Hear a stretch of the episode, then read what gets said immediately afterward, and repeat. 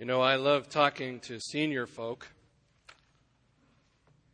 By the way, is it okay if I call you senior folk?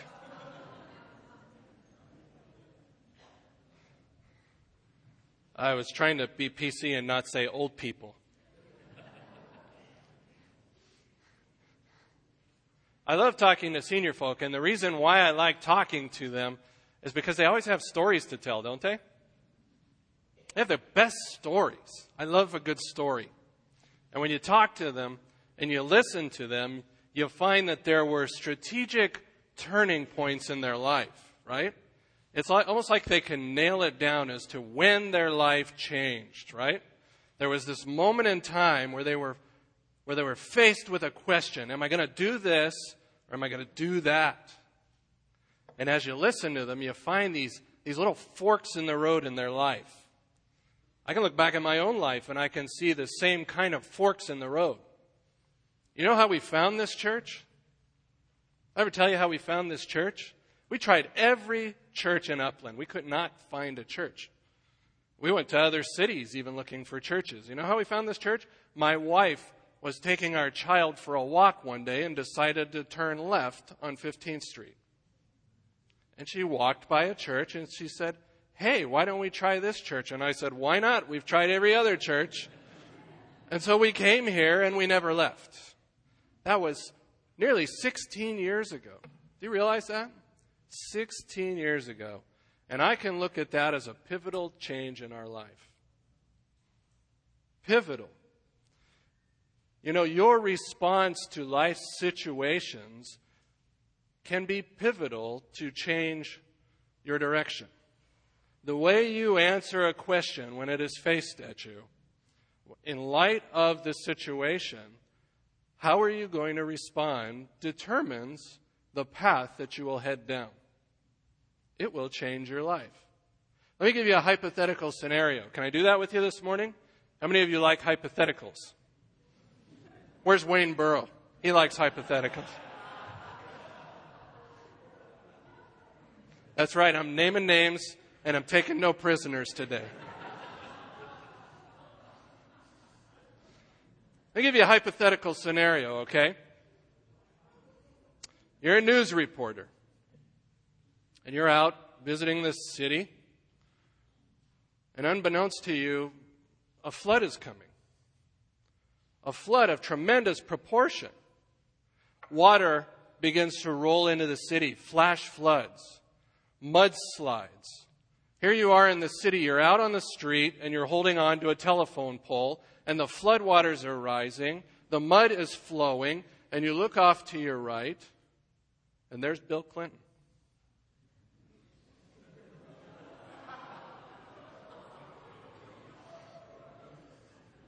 You know where this is going, don't you? There's Bill Clinton, and he's holding on to some backside of a car just trying to hang on. And here you are, this news reporter, and you've got a camera around your neck. So you can be Time Magazine Pulitzer Prize winning photographer, right? And get a picture of Bill Clinton going under. Or you can dive in and try to save him and risk your own life and be a national hero. It's a turning point in your life, isn't it? Prize winning photographer, national hero. Here's a question you got to ask yourself, folks. Are you going to use black and white film or are you going to use color film?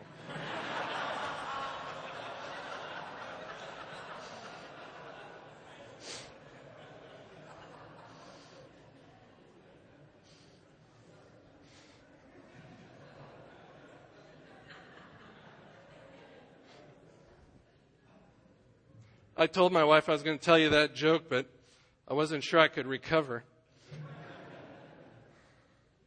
Life does face us with serious questions, though, and they really are forks in the road. And last week, as we looked at Psalm 15, we saw a very serious question, did we not? It ought to be one of those questions that sort of changes your life. If you're not there already, I invite you to turn to Psalm 15. Page 558 in those Pew Bibles. And we're going to read this psalm, and I'm going to try something a little different with you. I'm not adding to the Word of God here, but I'm allowing my understanding of the passage to influence how I'm going to read it to you this morning. So I'm reading out of the New American Standard, but I am going to change the reading a little bit, and I'll tell you why I'm doing that. Because I had the opportunity to visit the Oikos groups this week, two of them, to, to hear how they were processing this message. And I want to make sure that I did not miscommunicate something to you because as people begin to talk about Psalm 15, what they talk about is what does a person have to do to be in the presence of God? That's not the question you need to ask yourself. The question you need to ask yourself is what kind of person do I have to be to be in the presence of God? This is not a checklist, it's not a grocery list. The answer to this question comes in a series of adjectives which describe what kind of person can remain in God's presence. So, as we look at this psalm and as we read it together, I'm going to just nuance it a little bit. Okay? Just understand that verses 2 through 5 are, are descriptive of what kind of person. Okay? Psalm 15, verse 1. This is, by the way, a psalm of David. And by the way, I don't know if I've told you this before. I think I have. But when you see a psalm of David, or you see a prayer of David, or for the choir director, a psalm of David, that's part of Scripture. That was not added there by, by people who translated the Bible. That is part of verse 1. Okay? So, so as you read this, we know this is a psalm of David because it's part of verse 1. It tells us that. In verse 15, uh, chapter 15, verse 1, O Lord, who may abide in your tent? Who may dwell on your holy hill? What kind of person can be your house guest and live? The answer comes it's the one walking with integrity, the one working righteousness, the one speaking truth in his heart, the one that does not slander with his tongue, nor does evil to his neighbor, nor does he take up a reproach against his friend. The one in whose eyes a reprobate is despised, the one who honors those who fear God or the Lord, the one who swears to his own hurt and does not change,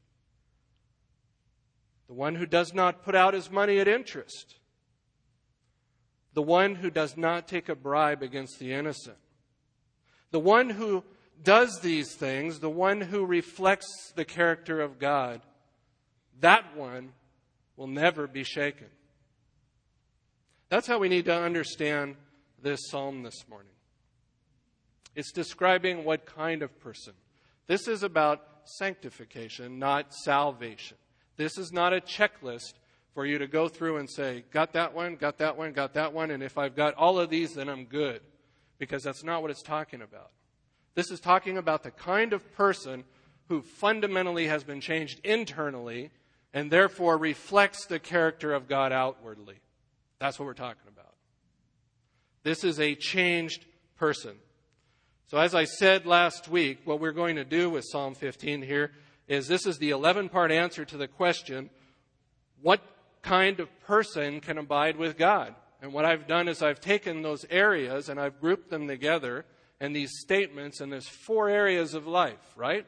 It's a person's walk, it's their witness, it's their wisdom, and it's their wealth. These areas of life need to reflect the character of God in order for a person to abide in God's presence. That's what the psalmist is saying here. So, look back at the question with me. Last week we said, Who may sojourn in God's tent? Who may dwell on his holy hill? In other words, what kind of person? Who can be God's house guest? That is the question, and that is an often missed question that people don't ask. But I think it's very poignant for our day.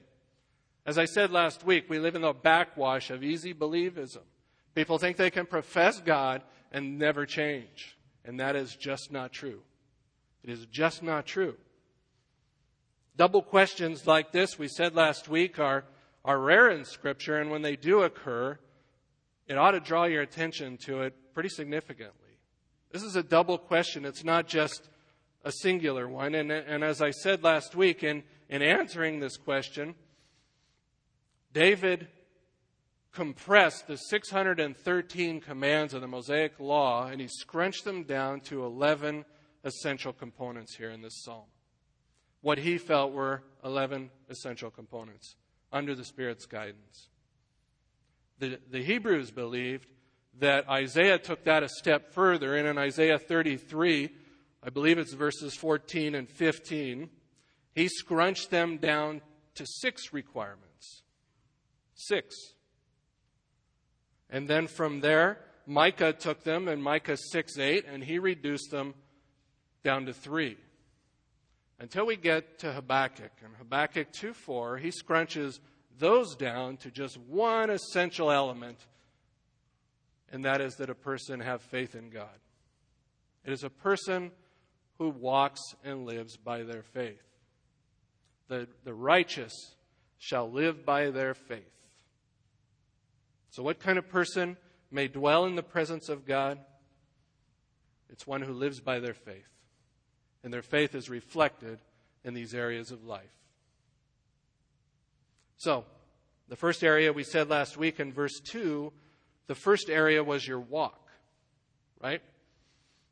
And we said last week, he who walks with integrity and works righteousness and speaks truth in his heart all combined express the totality of a person's walk with God, their relationship with God, the, the conduct of their lifestyle. These uh, three statements, the reason I translated them with ing words is because that's what they are. It's the one walking with integrity, the one working righteousness, and the one speaking truth in his heart. Literally, the one doing righteousness and, and they describe the man, not the activity. They describe the man. They're adjectives, they're, they're descriptive of him. And so we summarized it this way For you out there, what do you need to get out of this? What's important to God? Well, it's the manner of your walk, it's the merit of your work, and it's the motives of your will. These things combined express the totality of your walk with God. These areas display faith. So, truly knowing God, we said last week, must fundamentally change a person. They will reflect the character of God because they want to imitate their Heavenly Father. And that requirement, beloved, is not just an Old Testament requirement. We said last week it's a New Testament requirement too. You look at the book of Ephesians and you look at chapter 4, and you see walk, walk, walk over and over again.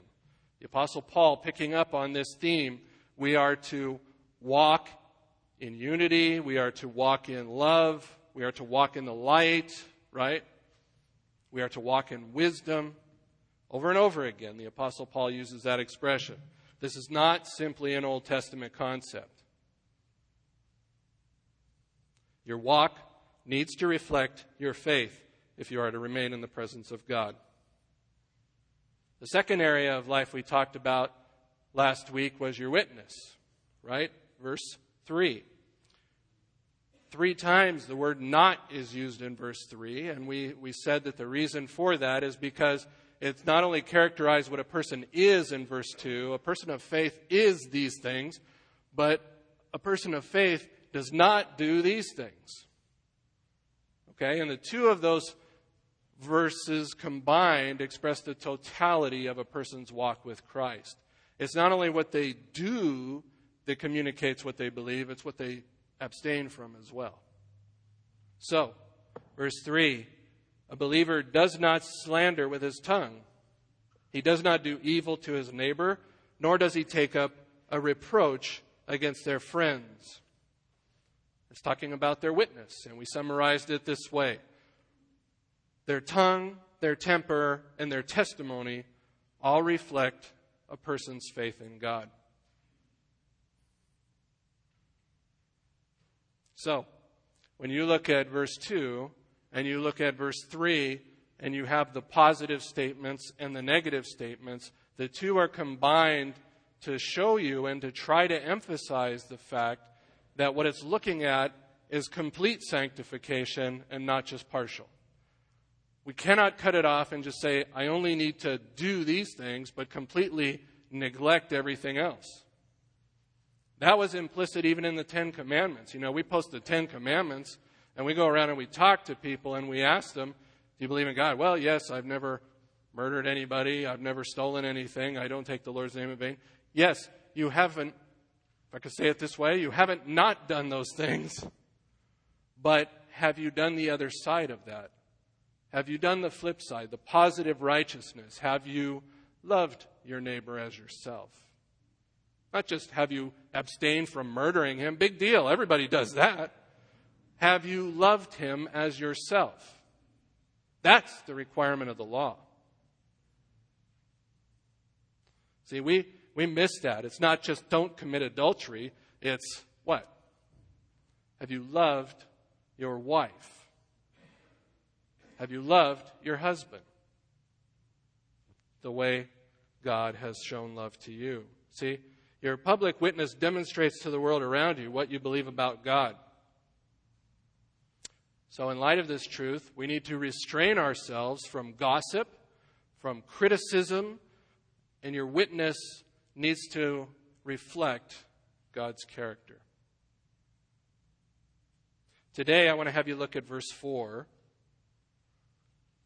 in whose eyes a reprobate is despised, but who honors those who fear the Lord. He swears to his own hurt and does not change.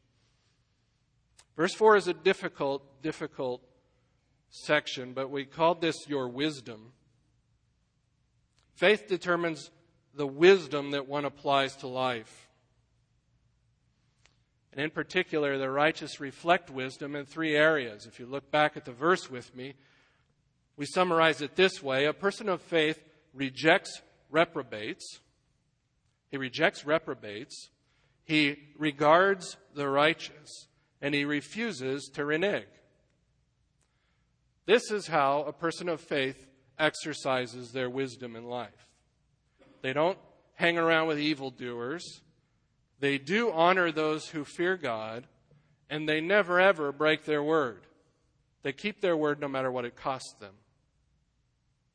And so, a person of faith, as I said, the, the first two lines here, verse 4, are two sides of the same coin.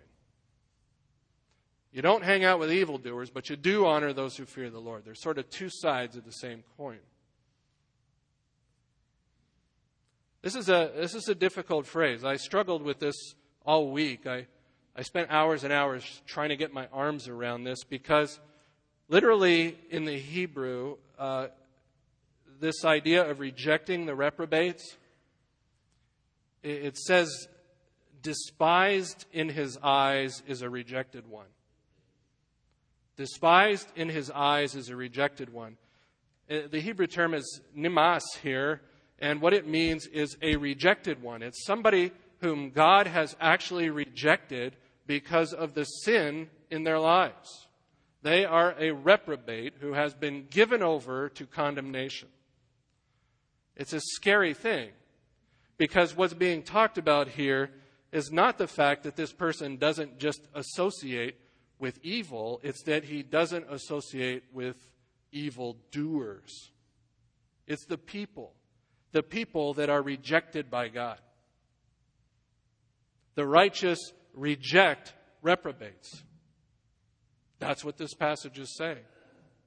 And this idea here of, of being despised in his eyes, it could be translated disdained or, or contemptible or despicable. He's, he's despised in his eyes. These people do not sin in ignorance. They sin willfully and knowingly. They rebel and they shake their fist in the face of God. They want nothing to do with God or His Word. They do not sin in ignorance. They're fully committed to sinning despite their knowledge of the truth. That's what we're talking about here.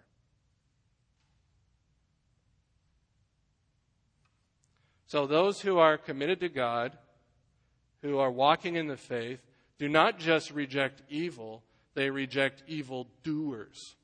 That's the point. Their life reflects everything that God hates. This probably raises all sorts of questions in your mind. I, I can see the wheels turning now. God doesn't hate anyone, does he? God doesn't hate anyone, does he? Aren't we supposed to love everyone? Jesus shared the gospel with sinners, right? Are you saying that these people are, are beyond the grace of God? Is that what we're saying? Well, let me just clarify some things here. Jesus never entered into the sin of sinners. He offered them the grace of God. He offered them a way of forgiveness, a way out of their sin, but he never, ever participated in their sin.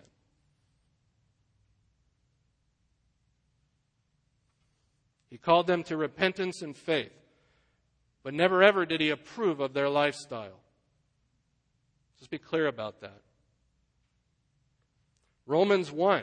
Pastor David has been teaching us through the book of Romans. You remember Romans 1 the deep, dark descent of man, right? Into depravity. And what do we see there?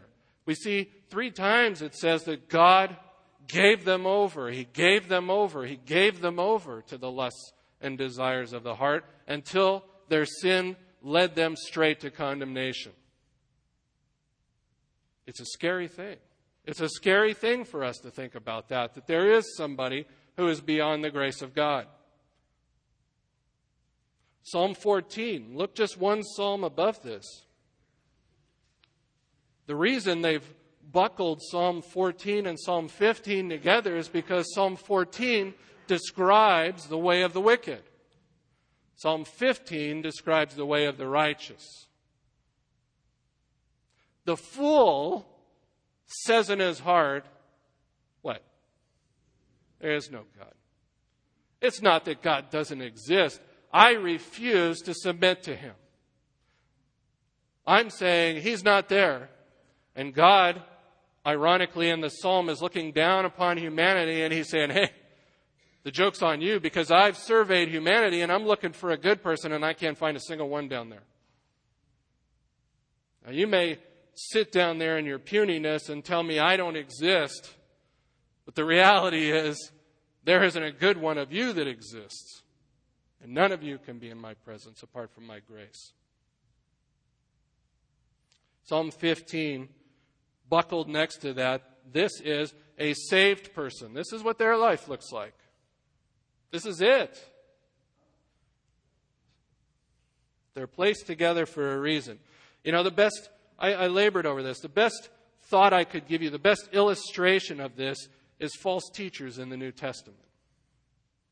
You have it there in your handout. I didn't want to read off all these references, but I've piled them up there for you. But, but look at this. I mean, Second John says you are not even to invite them into your house. You are not to greet them. If you greet them, you participate in their evil. That's what Second John says. That's how you are to treat false teachers. You don't even greet them. Now, false teachers in the New Testament, I've given you this list here. They denied that Jesus was the Christ. They denied that Jesus came in the flesh. They denied their own sinfulness. They denied salvation through Christ. They denied righteous conduct. They denied brotherly love. They opposed apostolic authority. They advocated sensuality.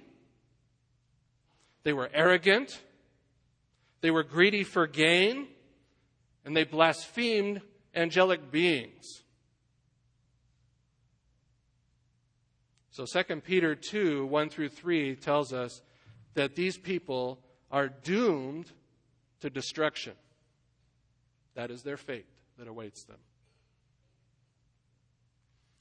Irenaeus records for us in his book Against Heresies that the Apostle John went to a public bathhouse at one point in the first century. And as he walked into the bathhouse, there was this famous heretic in there named Cerinthus. And he saw him, and when, when John laid his eyes on him, it says, immediately he rushed out of the bathhouse without bathing, shouting, Let us flee, lest the bathhouse fall down. For Cerinthus, the enemy of truth, is within. This is who? This is John, the apostle of love. He despised reprobates. John's disciple was no different. Polycarp? You've heard of Polycarp? It says he had, he had the sort of the same approach. He encountered the well known heretic Marcion one day, and Marcion was a guy that, that was taking pieces of the scriptures and throwing them out. He was discounting scripture. And Marcion asked Polycarp one day, he says, Do you know who I am?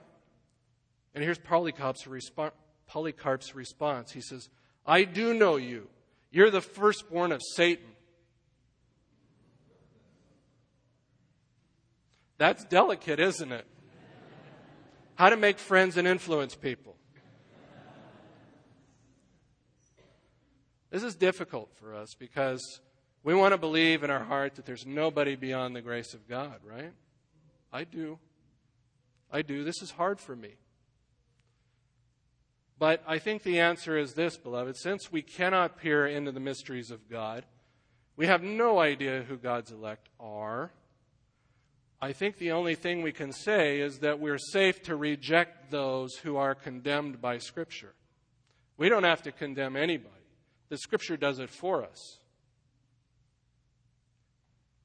If they want to make a ruin of their life, if they want to reject God and His truth, I'm not condemning anybody. They're doing it to themselves. And they are therefore reprobates.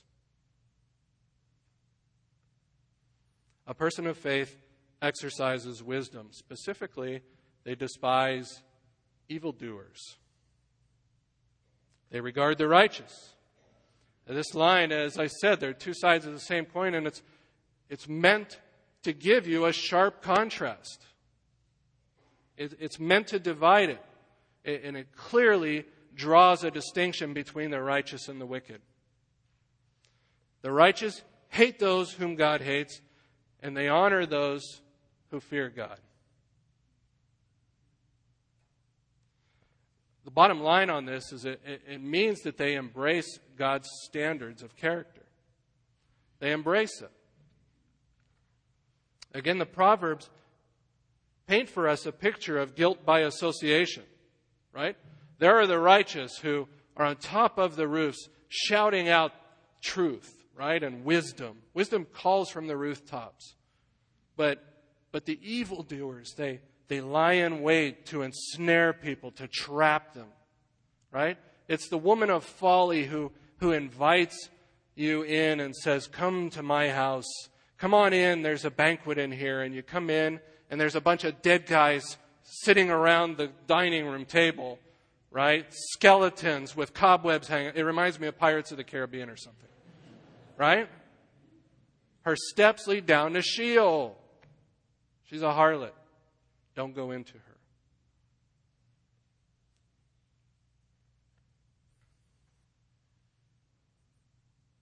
It's a war.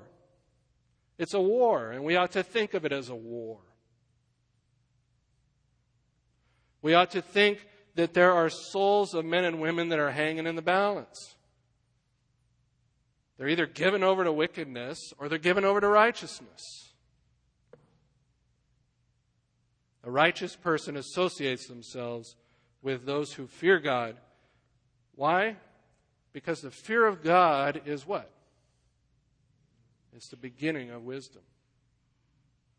We're talking about wisdom here. We're talking about the wisdom of the righteous. Third, he refuses to renege, back in verse 4 again. It says he swears to his own hurt and does not change. The third line here means that a righteous person will keep his word despite the pain that it will cause him to do so. If he gives his word, he will not take it back. He will not renege on it. He will not break his oath or his vow, or we might say his promise. The idea of swearing here is making a vow or entering into a covenant. We would say a promise.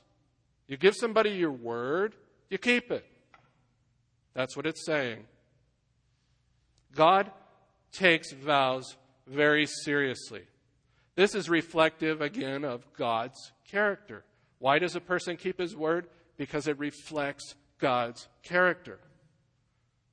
You'll remember the Old Testament story in 2 Samuel 21, remember? When they were coming into the land, Joshua made a covenant with the Gibeonites. Do you remember this? Well, Saul, Saul broke that covenant with the Gibeonites, and he killed several of them, and because of that, God sent a three year famine on the nation. When they went to God and asked him why this famine is here, God told him why because Saul broke that covenant that Joshua had made. And the only way to stop the, the famine was that seven of Saul's sons were executed. God takes vows very, very seriously. Jesus took this even a step further. Remember the Sermon on the Mount? What did he say? Let your yes be and your no why? Because anything more than that is of evil. You give somebody your word, you keep it, no matter what it costs you. If you give somebody your word, you keep it. A person of faith exercises wisdom by keeping their word. Biblical wisdom is not the attainment of knowledge, it's the application of knowledge. Say that again. Biblical wisdom is not the attainment of knowledge, it's the application of knowledge. It's how you live your life in light of the truth that you know about God. You live your life like a skilled craftsman, Psalm 90. Or Ecclesiastes 12, 13 to 14. Turn to Proverbs chapter 2.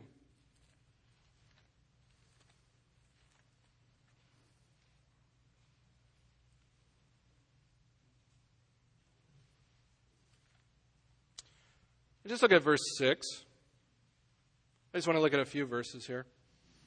Proverbs chapter 2, verse 6, page 642 in those Pew Bibles, if you have one of those. It says, For the Lord gives wisdom. From his mouth come knowledge and understanding. He stores up sound wisdom for the upright.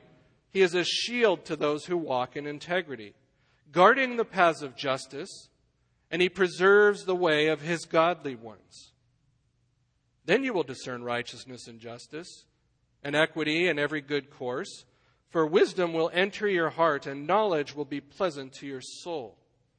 Discretion will guard you, understanding will watch over you, to deliver you from the way of evil, from the man who speaks perverse things, from those who leave the paths of righteousness to walk in the ways of darkness, who delight in doing evil and rejoice in the perversity of evil whose paths are crooked, and who are devious in their ways.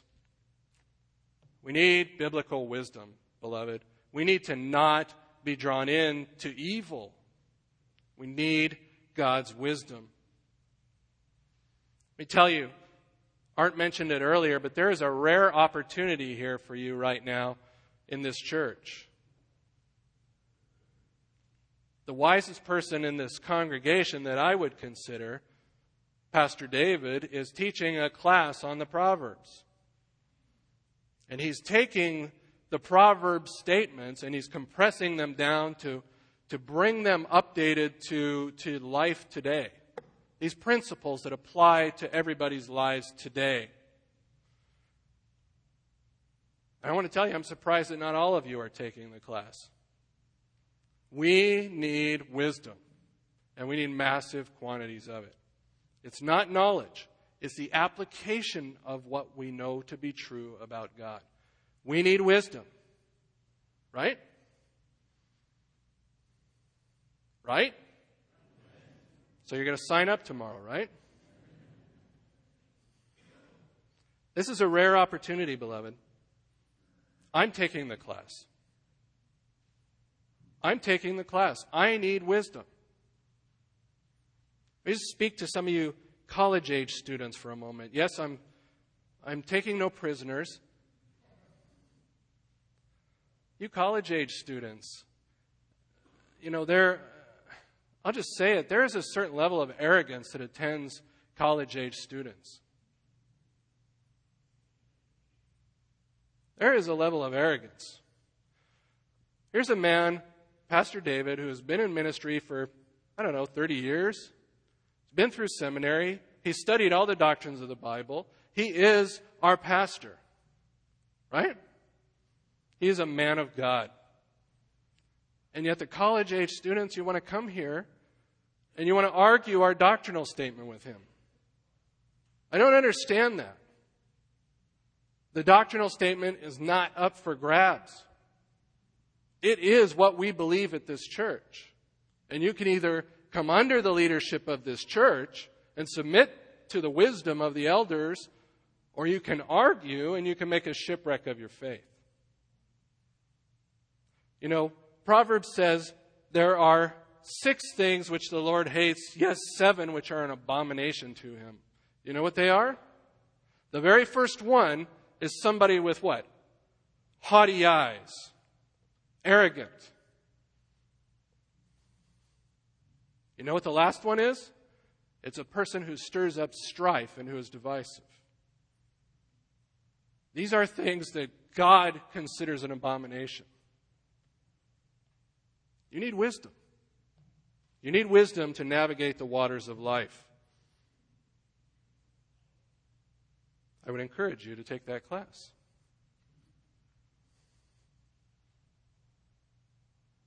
Your walk, your witness, your wisdom, they all reflect your faith in God.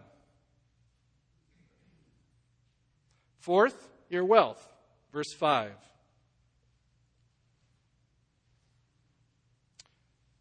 says he does not put out his money at interest, nor does he take a bribe against the innocent. In other words, this person has a deep sense of integrity that is not determined by their wallet. Their integrity is not determined by their wallet. Uh, the interesting thing about this in the Hebrew, the word silver is moved forward for emphasis. And it literally says, Silver not he gives with interest, and a bribe against the innocent not he takes. They've intentionally use two words that are complete opposites give and take. This is all about the giving and taking of wealth and how your heart attitude is regarding wealth. He does not give wrongly, nor does he take wrongly in regards to his wealth. So I've summarized it this way He gives freely and he gains honestly. He gives freely and he gains honestly. Verse 1, verse 5 there. He does not put out or give his money at interest. The word interest here is the idea of usury. It was a common practice in those days to charge high interest on business loans. So, according to Israel, Israelite law, the loaner was not to take advantage of those who were less fortunate, those who had financial difficulties. There were laws against such things. So, the poor people of the day, at times, they needed to take out loans to keep themselves from being sold into slavery or their family members. And oftentimes, the people that loaned out the money would charge 50% interest. Can you imagine that? You think your credit cards are bad. 50% interest. That, what does that do? That drives the poor person further and further and further into debt to the point where they're forced to sell off part of their family. So the opposite was true of a believer. They're generous. They're generous with their wealth. They give it out freely. They're not concerned with making a profit. They don't, they don't care about that. I think of Boaz in the book of Ruth as a perfect example of this. Right? Don't just, don't just let them glean in the corners of the field. Bundle some of that up and give them some. Secondly, he gains honestly. It says a bribe against the innocent, not he takes. In the same respects as usury, bribes were prohibited by law too. And the, the reason for that is that they were much more easily afforded by rich people. Right? Rich people could pay off those in power. And so they could get whatever they wanted. So again, you have this class division where the poor were compromised by the justice of the system.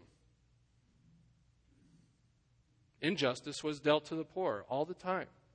They were taken advantage of. Just before the Babylon, Babylonian captivity, Habakkuk, remember? Habakkuk pleading with God in the first few verses of that book Lord, why, why are the righteous treated this way? Why, why are they oppressed by those in power? Why are they taken advantage of? And God's answer was, Yeah, I know justice is being perverted, but I'm about to execute justice, and I'm going to send the Chaldeans over to chastise the whole nation. And Habakkuk says, Wait a minute. Time out. That was not what I had in mind. Could we just maybe take down the corrupt leadership and, and do this a little different? No, the nation is circling the drain. Corruption is at every level. It needs to be cleaned like a dish. One author said this usury is the daughter of oppression and the sister of idolatry. God's people are to put God and people before money. You cannot serve both God and mammon. The old translation said, right? Money. So the bottom line on this is the dispossession of a person's heart. If you're looking to make a financial killing by stepping on people on the way to the up the corporate ladder and not worrying about those who are less fortunate than you, then then you are not reflecting the character of God. Greedy people do that. People who are greedy for gain. People who serve the God of money do that. So, so God cares little about money, but what he does care about is your attitude toward money. He cares about your attitude toward innocent and poor people. That's the point. God's heart is for the widows and the orphans. God cares for those that are downtrodden. So, do you want to climb the corporate ladder at any cost? You want to be a landowner? You want to be a property owner? Or do you want to be a slumlord? Because that's what we're talking about here. We're talking about taking advantage of the poor in order to make a killing financially. And God says that people of faith don't do such things. The answer to these types of questions, beloved, reflect your faith in God. This last phrase in verse 5, I was holding off on this. This is somewhat of a separate category here, but I believe it covers, it, it covers the entire psalm, not just this last verse.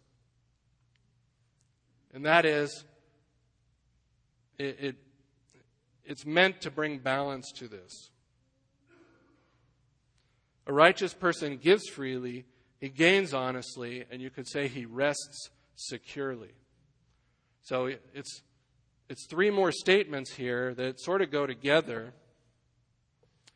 Uh, the word not, like verse 3, occurs three times in this verse for balance, but the beauty of Hebrew poetry is that they've, they've broken the last one off, and even though it's got the not in it, it's a different category. And so it sets it off as, as a promise. So, so in other words, not he puts out his money at interest, not he takes a bribe against the innocent, not he will ever be shaken. Ever. The emphasis here in the Hebrew is never ever. The one who does these things never ever will be shaken. Why? Because this person is reflecting the changed heart inwardly. His life reflects his love of God. So why are they never shaken? Because they're saved. They're saved. And the proof is that they can take stock in the fact that their life reflects the character of God. See, God promised to change us, didn't He? Didn't He? Are you being changed? Or are you the same person as when you came to Christ? If you are, then you ought to be asking yourselves some serious questions. You know, just let me say this. If we do fall off the wagon here, if we do sin, the beauty of being in Christ is that we have an advocate with the Father, Jesus Christ, the righteous. And He Himself is our propitiation. Right? So if you do sin, being in Christ, praise God, you're covered. But your life ought to begin to reflect the character of God. Your walk, your witness, your wisdom, and your wealth, they all should reflect the character of God. So, what kind of person does it take to abide in the presence of God? Let me ask you a second question this morning. Am I that kind of person? That's what you need to ask yourself this morning. Am I that kind of person that reflects the character of God? See, you do reflect the character of God one way or another. You do reflect who your Father is, I should say.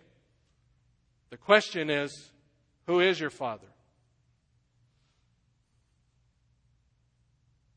Who's your Father? Is it God or is it Satan? It's one or the other. You either reflect the character of God or you reflect the character of the prince of this world. That is Satan. And the way you live your life displays what you believe in your heart. Do you walk in integrity? Do you do righteousness?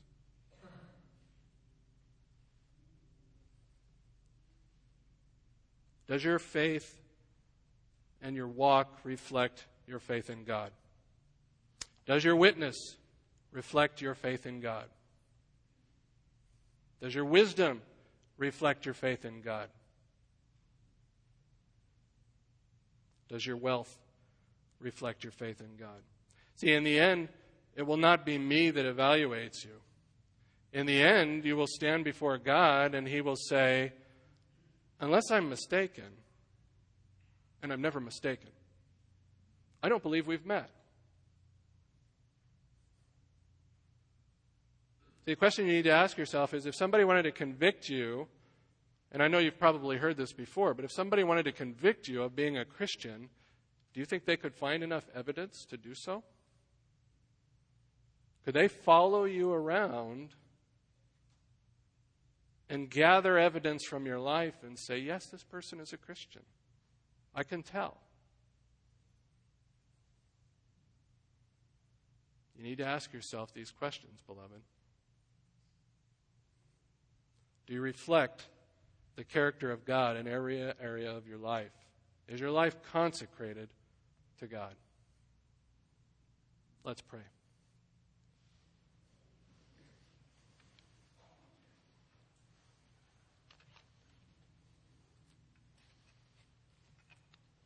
Our Father, this is a, a heavy psalm this morning. This is hard words for all of us. And we pray that your Spirit would enable us, Father, not to try to fulfill these things in the flesh, but to walk in the Spirit. Father, please help us to exude our faith in Christ. That every area of our life would be consecrated to you, our Father that we would be conformed to the image of Christ, that others might be drawn to Christ through our life. Father, that they would see something in us that is different than the world around. Father, we all want that in this room. We even profess that in this room, but, but so often we make no changes to that end. Father, we pray for your enablement to do so.